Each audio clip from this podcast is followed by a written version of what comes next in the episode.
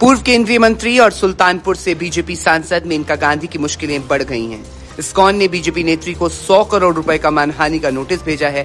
मेनका ने इस्कॉन पर अपनी गाय कसाईयों को बेचने का आरोप लगाया था। अब संस्था ने उनके सारे आरोपों को झूठा और निराधार बताया। मेनका गांधी ने जो कमेंट्स किया था, बहुत ही दुर्भाग्यपूर्ण था। हमारे पूरे विश्व के जो भक्त हैं, बहुत ही दुखी थे।